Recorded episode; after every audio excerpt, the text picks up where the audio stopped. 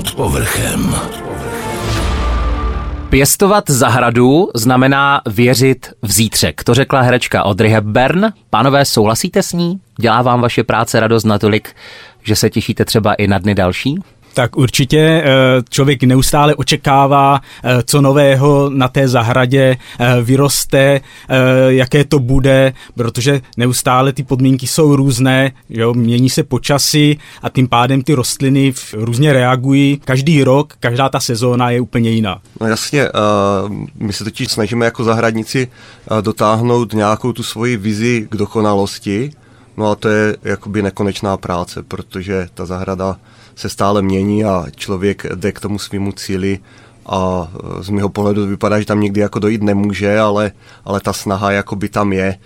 Ta cesta je vlastně nekonečná, protože ten cíl se neustále mění. Protože tím, jak se vyvíjí ta zahrada, jak ji přetváříme, tak se mění postupně i ten náš cíl. Mými dnešními hosty jsou Pavel Souček, vedoucí sbírkových skleníků, a Jiří Malaska, vedoucí oddělení botanické zahrady a rozária olomoucké flory. Upřímně, utrhli jste někdy v dětství zcela zbytečně květinu a vzpomněli si na to třeba v dospělosti při svém koníčku a práci zároveň? No tak já nevím, jestli utrhli, ale rozhodně jakoby k tomu zahradničení se dojde přes hodně uschlých a zničených rostlin, protože v rámci pěstování, když ten člověk zkouší, co dokáže, tak určitě mu to hodně umře. A vlastně, jak jsem říkal, snaží se furt postupovat dál, takže když ty náročné kytky potom nakonec dokáže pěstovat, tak to je vlastně ten jeho cíl. Jirko, nějaký hřích z dětství? Proti matce přírodě? Proti matce přírodě? No, nic zásadního si nespomínám, ale od malička člověk, když zahradničí nebo se snaží něco pěstovat, tak je to o tom výběru. Něco pěstuje a něco, co tam roste, tak musí vytrhnout, zničit, aby tam mohlo růst to, co on tam chce mít. Takže je to v podstatě takový boj mezi tím, co chceme a co tam je na té zahradě. Byla to láska na první dobrou právě už od dětských let, květiny, rostlina, příroda, nebo jste se k tomu spíš propracovali?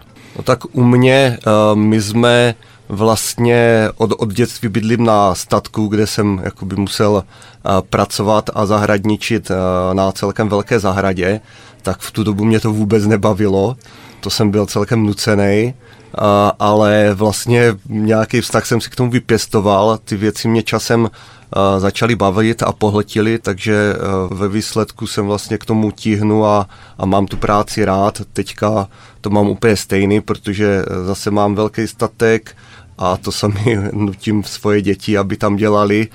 Třeba si tím taky vypěstují svůj vztah k tomuhle. Tak já jsem tam měl v podstatě podobné, akorát v menším měřítku, my jsme žádný statek neměli, pouze zahrádku, takže, ale bylo to úplně to samé, rodiče nás samozřejmě jako svoje děti nutili na té zahrádce pomáhat, ať my jako děti jsme to příliš rádi neměli, ale u mě se to zlomilo tak nějak na té střední škole, tedy konkrétně na zemědělské škole, kdy jsem teda spíše tíhnul k tomu zemědělství a postupně se to přetvářelo k té lásce spíše k tomu zahradnickému a postupně přes ty užitkové rostliny až těm okrasným. Jirko, už jste mi nahrál, musí člověk, který později dělá úspěšně podobnou profesi jako vy, něco vystudovat a hodně se učit, anebo pracujete třeba i s lidmi, kteří nejsou floristy, zahradníky, ale milují to natolik, že jsou třeba mnohem lepší, než kdyby měli 100 zahradnických škol. Je tam to vzdělání potřeba? Tak samozřejmě vzdělání je jedna věc, nicméně i ten, co nemá oficiální vzdělání v oboru, tak může čeho dosáhnout, pokud sám má chuť, zajímá se o tu problematiku, zajímá se o ty rostliny, studuje, zkouší a mnohdy ten učený z té školy má menší znalosti, menší zkušenosti než ten, řekněme, laik, který to má pouze jako koníčka a baví se tím. Jak dlouho jste součástí týmu olomoucké flory? Tak já zhruba 7 let. Plus minus taktéž. Jirko, jste vedoucím oddělení botanické zahrady a olomouckého rozária. Rozárium, je to opravdu pouze o růžích, už podle názvu? A pokud ano, tak kolik těch krásek tam vlastně máte? Tak co se týče rozária samotného, tak samozřejmě tam je to jenom o růžích, nicméně celý ten areál botanické zahrady a rozária je rozdělen na tu část toho rozária a té botanické zahrady, kdy v té botanické zahradě samozřejmě máme takový ten klasický výběr zahradních rostlin, co se pěstují i na zahrádkách. Best of, řekněme, těch skupin.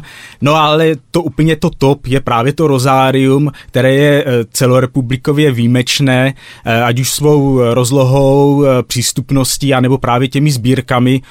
V současnosti máme v rozáriu nějakých 1100 odrůd růží v počtu nějakých 4,5 tisíce keřů.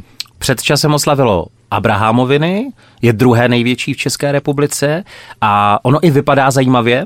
Celý ten koncept je takový jakože geometrický, nebo mi to tak připadá. Co má stvárňovat? Tak celý ten koncept, je to takový kontrast, bych řekl, mezi betonem, vodou a tou zelení, těmi růžemi a doplňkovými okrasnými rostlinami. V podstatě má znázorňovat plující betonové kry, mezi kterými vlastně vyrůstají ty růže. Celé rozárium je uspořádáno do 5 výškových stupňů parterů, které jsou spojeny schodišti a nájezdy. Tady ty partery ještě propojí právě ty bazény s tou vodou. Před pár lety místní architektura omladila znovu, jste trošku vylepšovali, že? A zkulturňovali ještě. Jelikož rozárium už oslavilo těch 50 let, tak se před časem rozhodlo a bylo potřeba trošičku oživit, osvěžit ten prostor, takže v roce 2016 proběhla taková rekonstrukce podle návrhu Zahradní architektonické kanceláře Sendleru z Brna. A vlastně rozárium dostalo nové prvky, ať už to je to nový vstup s infocentrem, nové pobytové záležitosti, jako jsou dřevěné odpočinkové vlny, stínící plachty a mnoho dalšího. Ještě pořád se umíte dojmout, když třeba přijdete do práce, je krásný den a všechno to září a rozkvetlo to? Tak určitě člověka to především potěší, že ta jeho práce nese ty své plody. Ono to jde vidět totiž, no. Člověk vidí, že to tam opravdu roste, že to tam voní a především nejdůležitější jsou ty ohlasy od těch návštěvníků, kteří odcházejí, si myslím, z našeho rozária spokojení a řekněme s naplněnými očekáváními, s kterými k nám přišli. Pánové, budeme k sobě upřímní dneska? Určitě. Budeme, fajn. Jirko, vy sám osobně považujete růži za královnu květin? Samozřejmě říká se to, myslím si, že růže je jedna z těch okrasných rostlin, která má opravdu velkou variabilitu, máme mnoho odrůd, opravdu v dnešní době zhruba plus minus nějakých 25 tisíc odrůd a není moc dalších okrasných rostlin, které by se mohlo, řekněme, pyšnit tou historií, rozmanitostí tak velkou, takže ano, dá se říct, že růže je královnou květin, ale určitě není na tom svém trůnu úplně osamocena. A máte svou oblíbenou, právě třeba odrůdu, barvu, vůni, název, jsem s ním?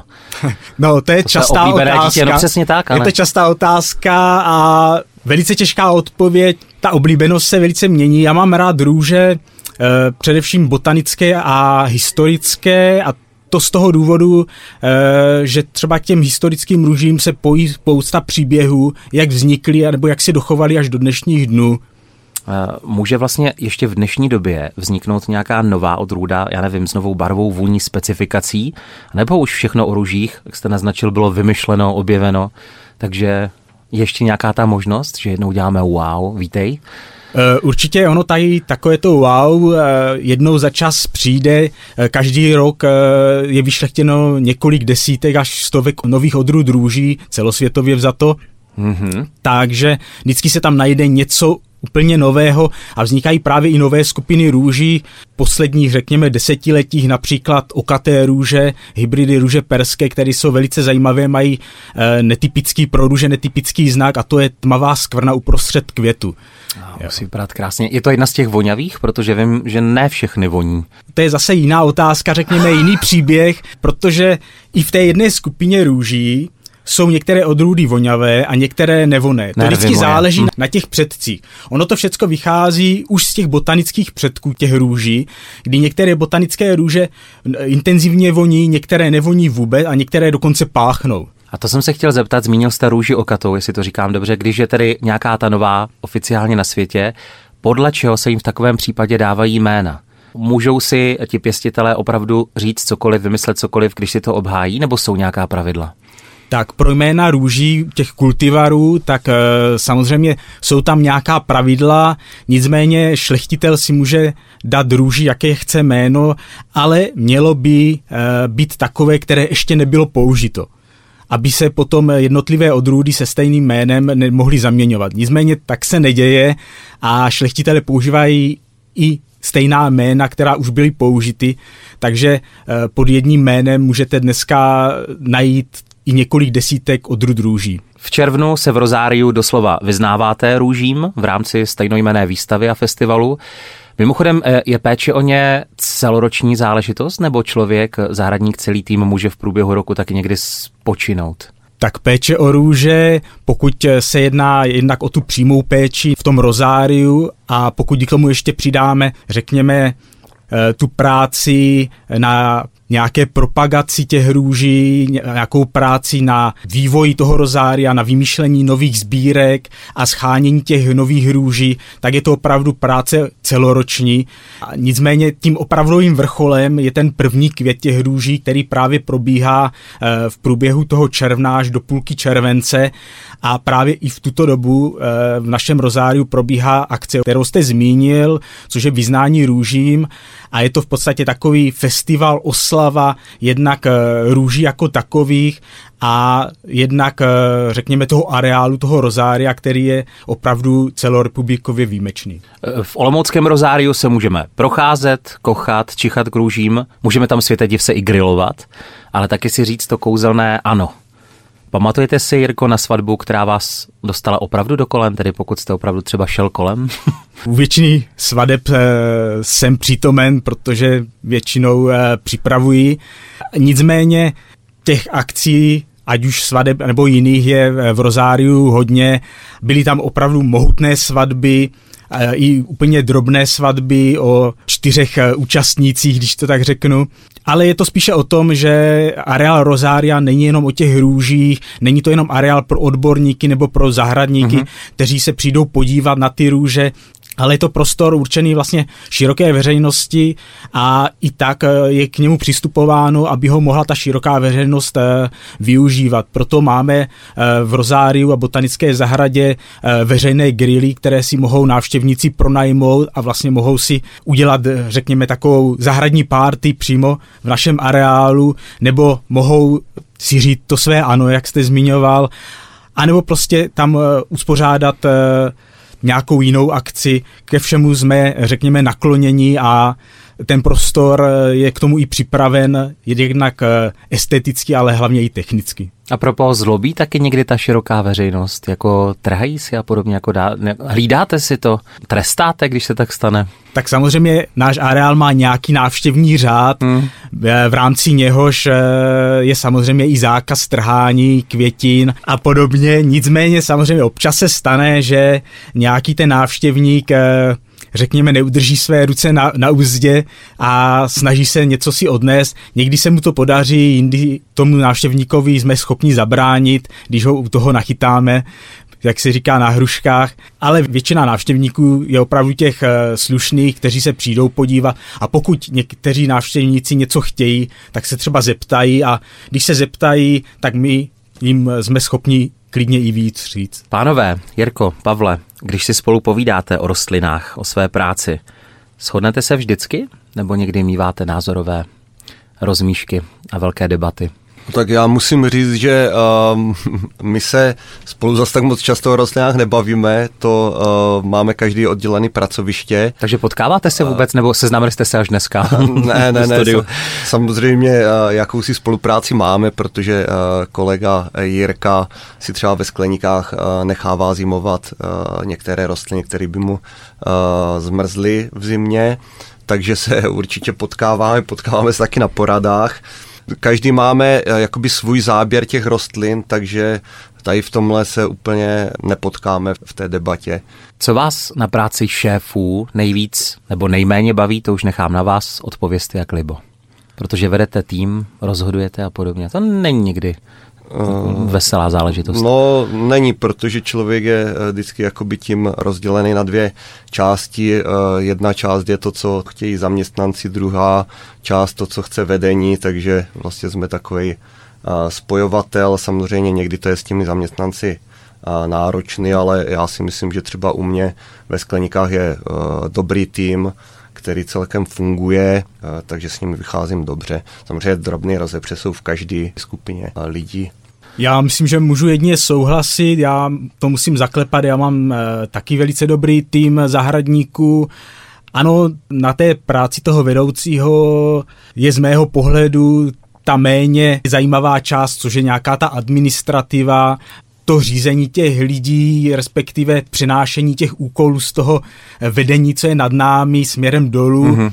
Nicméně na druhou stranu je to i možnost nějaké seberealizace, možnost ten areál, který je mu svěřen, nějakým způsobem rozvíjet, vnášet tam své představy, své myšlenky i brát ten areál jakoby za svou zahrádku a realizovat se tam. No já bych k tomu chtěl ještě říct jednu věc, ono totiž, jak říkám, někdy to máme náročný se svými zaměstnanci, dost často to mají náročný i oni s námi, protože samozřejmě my máme nějakou vizi, já se snažím být dost precizní, nebo mám nějakou představu, co by se to k tomu uchýlilo, a samozřejmě, když já si něco představuju, oni si představují taky něco, když se nám to jako nepodaří spojit, já bývám dost často nervózní, takže oni to tady takhle, ti moji zaměstnanci taky musí strpět trošičku. Právě tady Pavel je vedoucím sbírkových skleníků na olomoucké Flóře a to je místo plné pokladů, barevných, voňavých. A protože si povídáme v čase podzimním, hádám, že je to i místo, kde nikdy není zima. Je to tak? Je to tak, ano. U nás vlastně v těch nejchladnějších sklenicích neklesá teplota někde pod 10-12 stupňů, takže v těch teplejších tam může i nad 20, takže i v zimním období je u nás perfektně. Nejstarším a největším skleníkem ve Smetanových sadech je ten palmový, v kterém najdeme, a teď doplňte. My máme návštěvnicky přístupné 4 skleníky, tak jenom, aby se vědělo největší a největší. Všechny proberem. Je ten palmový, co bychom tam mohli vidět, tak pod toho se jmenuje palmový, protože tam máme celkem dost druhů palem. Svou velikostí, kde má 1400 metrů čtverečních a výšku až 10 metrů, je opravdu obrovský a proto zde můžeme vidět i celkem dost velké vzrostlé jedince různých palem, ale i samozřejmě jiných exotických rostlin. Na něj navazuje skleník kaktusový, v kterém máte jedny z největších, a teď cituji, jo, kulovitých kaktusů v Evropě. Co si pod tím mám představit? Hlavně to slovo největších. Je to už celkem stará sbírka v kaktusovém skleníku a kulovité kaktusy, které tady máme, to jsou Echinocactus grusonii, to teda český název nemá, tak vlastně mají už kolem 90 let, možná i přes 90 let, to se přesně neví, a dosáhli už velikosti, kdy mají výšku asi 1 až 1,5 metru, je to opravdu veliká koule. No a zjistili jsme, že patří k největším kaktusům v Evropě, takže vlastně profesoři z Univerzity Palackého byli na exkurzi v Monaku, kde je celkem velká a známá sukulentářská zahrada, botanická, a tam mají ty Echinocactus grusonii taky a tam tvrdili, že oni mají největší v Evropě, na což naši profesoři řekli, že u nás máme minimálně stejně velké, tak proto víme, že k ním ty naše kaktusy určitě patří. Už jste se někdy vlastní neopatrností píchli? Nebo je to každodenní záležitost? U těch kaktusů je to dost běžné, protože když my vlastně ten kaktusový skleník prořezáváme, protože on samozřejmě má určitou kapacitu a výšku a některé ty kaktusy opravdu rostou velice rychle a jsou obrovské, tak je musíme prořezávat a tam vždycky dojde, ať je člověk sebeopatrnější, k nějakým menším úrazům nebo takovým věcem. No já musím říct, že co se týče rozária, tak je to na každodenním pořádku, protože samozřejmě většina růží má ostny a pokud s růžemi nějak pracujete, tak se vždycky píchnete, poškrábete. Ukažte ruce, pánové, poznal by to. No. Běžný v fouzovkách smrtelník asi. Já musím říct, že u nás teďka kaktusy se už pár měsíců neřezaly, takže já teďka momentálně na mě to vidět není. A propos, jsou i jedovaté kaktusy?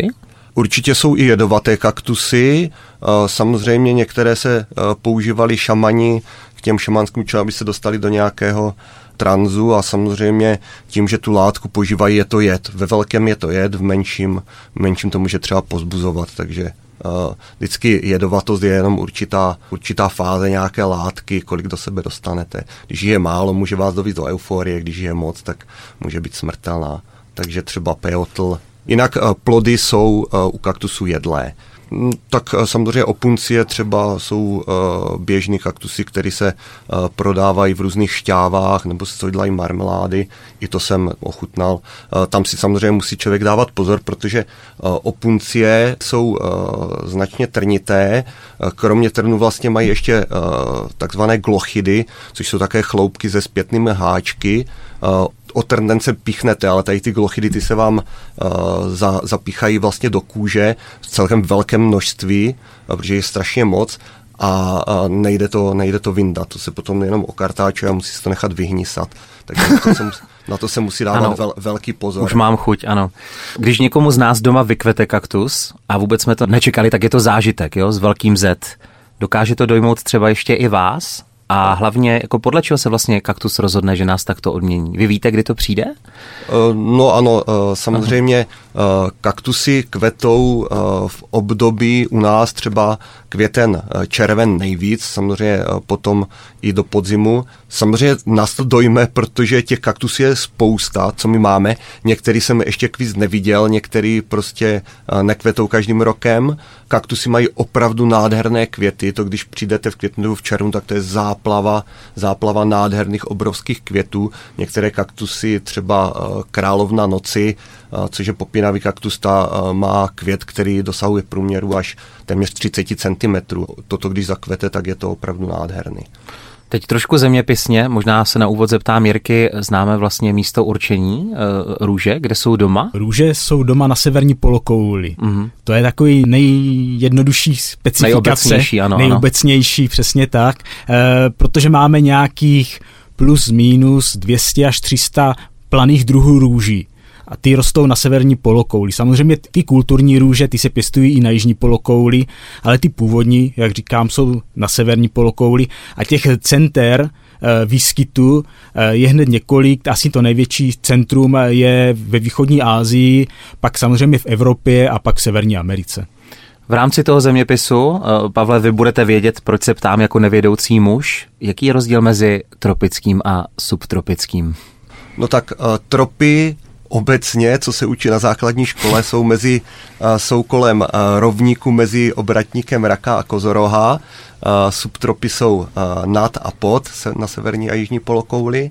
Samozřejmě specifika jsou takový, že tropy, řeknu to trošku obecně, protože ona samozřejmě i tropy, subtropy mají spoustu různých variant, tak tropy obecně z hlediska teploty je to celkem stabilní, teploty neklesají třeba po 20 stupňů, nerostou nad 35, vlhkost je tam celkem vysoká, když to u subtropů ty rostliny, kterými pěstujeme, tak oni snáší velice vysoké teploty, to nejbližší tady máme třeba Středomoří, takže víme, jak v létě tam může pálit slunko, v zimě tam teploty můžou klesat i k nule, takže jsou podstatně nižší teploty. V Olomouci na Flóře najdeme oba druhy těchto skleníků. Co v nich objevím? Narazím tam třeba někde i na Tarzana, protože vy tam máte všechno. Květiny, zvířata, nabízí se opravdu i nějaký ten hrdina. Hrdina tam žádný asi není.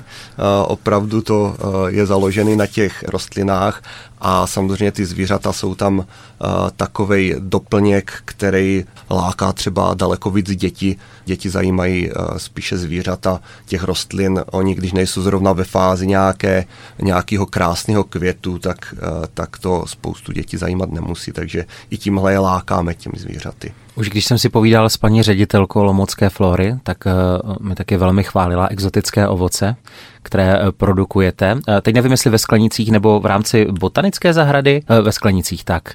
Já si myslím, že u nás právě ten subtropický skleník je založen na takové bázi rajské zahrady, takže tam je spousta užitkových rostlin, které většina lidí zná, může ty plody ochutnat i v supermarketu.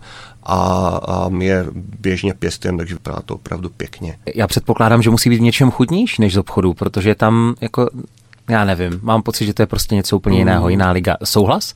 Ano, u některých věcí to tak je.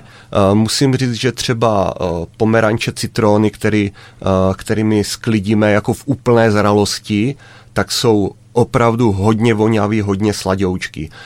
To jsou ze subtropu. Samozřejmě v tropech třeba nám rostou banány. Ty se taky, pokud se sklízí z té rostliny, až jsou zralé, tak jsou opravdu výborné, protože samozřejmě my, co kupujeme v marketech, tak tyto plody jsou značně podtrženy a musí se převízt vlastně k nám se vozí z Jižní Ameriky banány. Se opravdu trhají zelený a dozrávají až po cestě. Ty čerství plody, když jsou dozrály čerství, tak chutnají o něco málo, si myslím, líp. Ale samozřejmě máme zase plody v tom subtropickém skleníku, které tam jsou na hraně toho dozrávání, takže třeba takový tomel neboli kaky, tak to už tam máme, bych řekl, horší, než když si to koupíte v nějakém marketu. Tak mě napadá, jak velký je největší leknin na světě? A mimochodem platí, že by opravdu unesl třeba i malé dítě? Mezi největší lekniny na světě samozřejmě patří Viktorie. Ten my pěstujeme v tropickém skleníku. Listy dosahují velikosti, řekněme, 1,5, může i 2 metry, kulatý list. Opravdu unese, uvádí se někde od 25 do 45 kilo. Ale pozor, samozřejmě dítě to unese, ale nesmí se tam moc hýbat, protože ten list je jaksi křehký, takže samozřejmě, když na to ťápne nohou někdo, tak se to protrhne. Ale když tam jakoby něco položíte, tak to unese opravdu velkou váhu. Ono se tvrdí, že v té Jižní Americe, odkud tady ta rostlina pochází, tak spoustě lidem už tady ten leknin zachránil život, když mohli se od něho odrazit nebo utíct po něm jakoby nějakým způsobem před třeba krokodýly. Jirko, Pavle, na který pěstitelský úspěch z posledních let, měsíců, dní, to už je na vás, jste s celým týmem opravdu hrdí?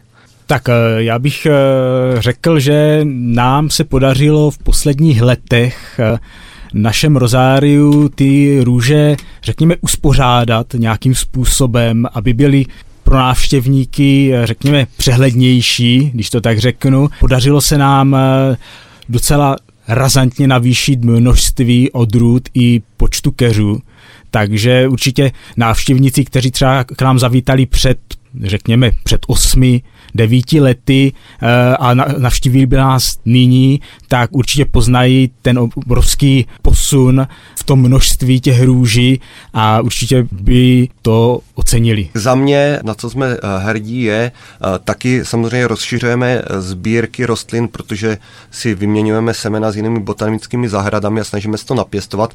U nás to samozřejmě vidět také je, ale my tam máme rostliny, které delší dobu jakoby narůstají do té velikosti, než je můžeme vlastně do těch skleníků dát. Takže my máme spoustu nových rostlin teprve v zásobních sklenicích a na vysazení teprve čekají. Na svou velkou chvíli vlastně. Na svou velkou chvíli, takže budeme samozřejmě rozšiřovat množství, řekněme, palem v palmových skleníků. Máme jich celkem dost v zásobní skleníku, ale ještě nemají tu velikost, aby se tam dali vysadit. To samé máme třeba sukulentní rostliny, velmi zajímavé sbírky, které taky čekají na to, až do toho sukulentního skleníku. Některé už jsme vysadili, ale některé musíme počkat, až budou velký. Pozbírali jsme nějaké madagaskarské pachypodia, jsou velice zajímavé sukulenty, co jsme nedávno získali a daří se nám pěstovat, jsou masožravé roriduly, to jsou masožravé rostliny z Afriky, to jsou takové zajímavosti. Takový ten nejslavnější obrázek v rámci masožravek je určitě ten otevřený krasavec, do kterého vejde moucha, vosa a podobně, on se tak sklapne i těma mřížkama. To, co vy říkáte, tak to je masožravá rostlina mucholapka podivná, mám pocit, která samozřejmě je efektní v tom, že jde krásně vidět, jak to tu kořist polapí, protože je tam velice rychlý pohyb té rostliny. Tady ta roridula, tato má jiné pasti, ta chytá vlastně svou kořist na velice silný lep, na který se ta moucha nebo ten hmyz přilepí.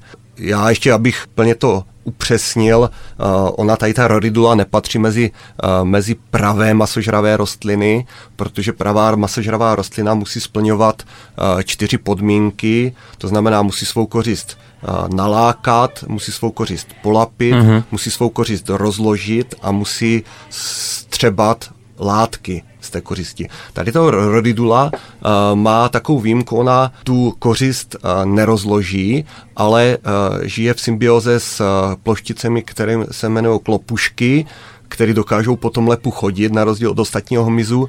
Ty tím hmyzem se živí a potom tím svým trusem vlastně tu rostlinu vyživují. Pánové, když to obrátíme, jaká je dosud vaše největší pěstitelská výzva? Třeba rostlina, která ne a ne rozkvést, druh, který ne a ne sehnat a podobně. Je něco, jako co si moc přejete, aby to vyšlo v řádu dnů, týdnů, měsíců nebo i let? Tak mojí takovou vizí je v Rozáriu vybudovat skleník pro subtropický druhy růží. No a jednou z nich, která se mi zatím bohužel nedaří pěstovat, tak je růže perská. Ona v podstatě ani nevypadá jako růže, je to plazivý keřík s šedozeleným listem a má malé, průměru asi 3 cm, žluté květy s červenohnědým středem. Pavle?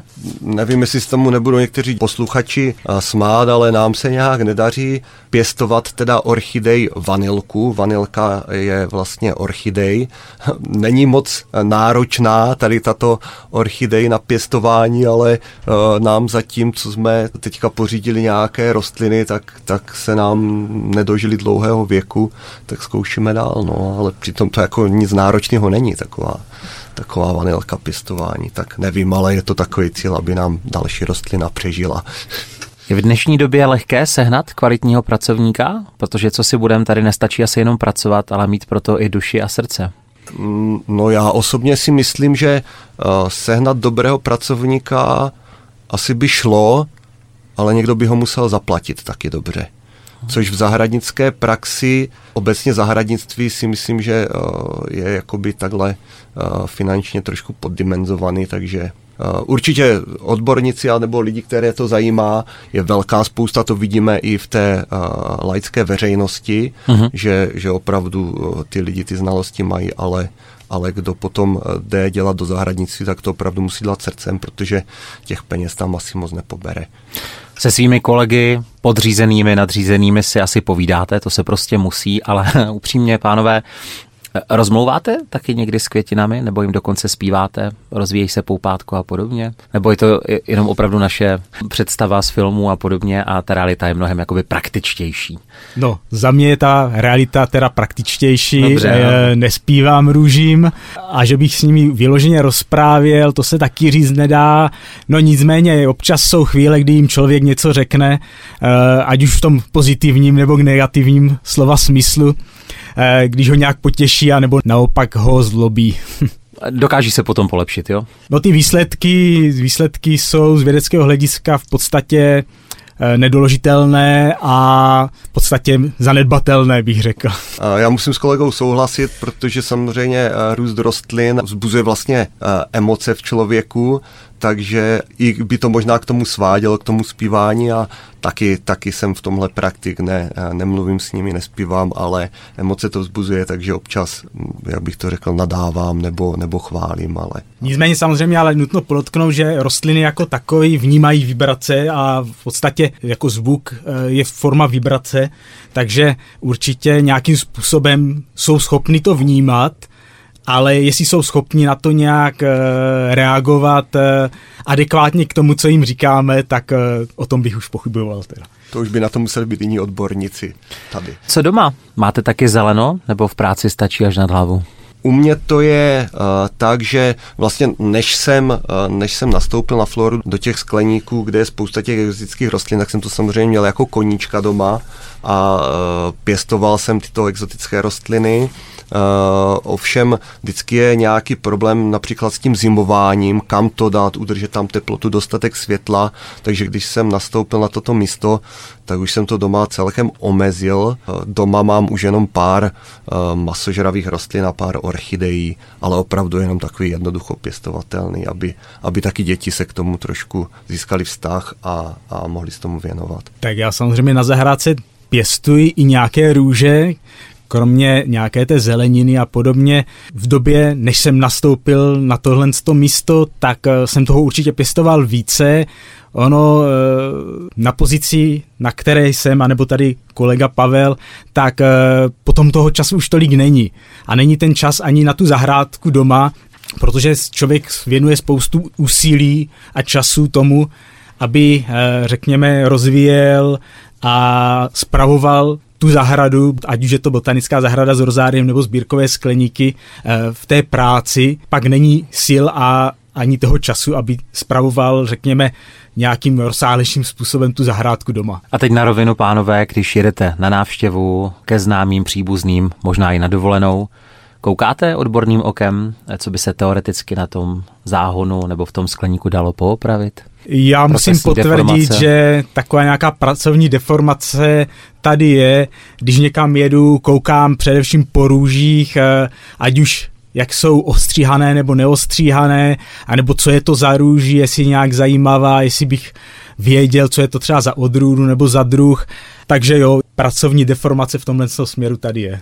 Já to mám to samé, prostě kamkoliv jedu, tak se po těch rostlinách koukám, zajímá mě to určitě, ale většinou se k tomu moc nevyjadřuji. Někteří lidé něco chcou slyšet, něco nechcou a mě to potom třeba někdy nedělá dobře, když musím říct pravdu, tak se spíš radši k tomu nevyjádřím. Kdybyste chtěli vědět, slyšet, anebo si očichat víc, tak flora.ol.cz, tam je základ. Mými dnešními hosty byli Pavel Souček, vedoucí sbírkových skleníků, a Jiří Malaska, vedoucí oddělení botanické zahrady a rozária z olomoucké Flory. Já vám, pánové, děkuju za rozhovor a přeju vám i celému týmu, ať jde i nadále na vašich rostlinách vidět to, jak moc vás to baví. Taky děkujeme. Děkujeme za pozvání. Pod povrchem.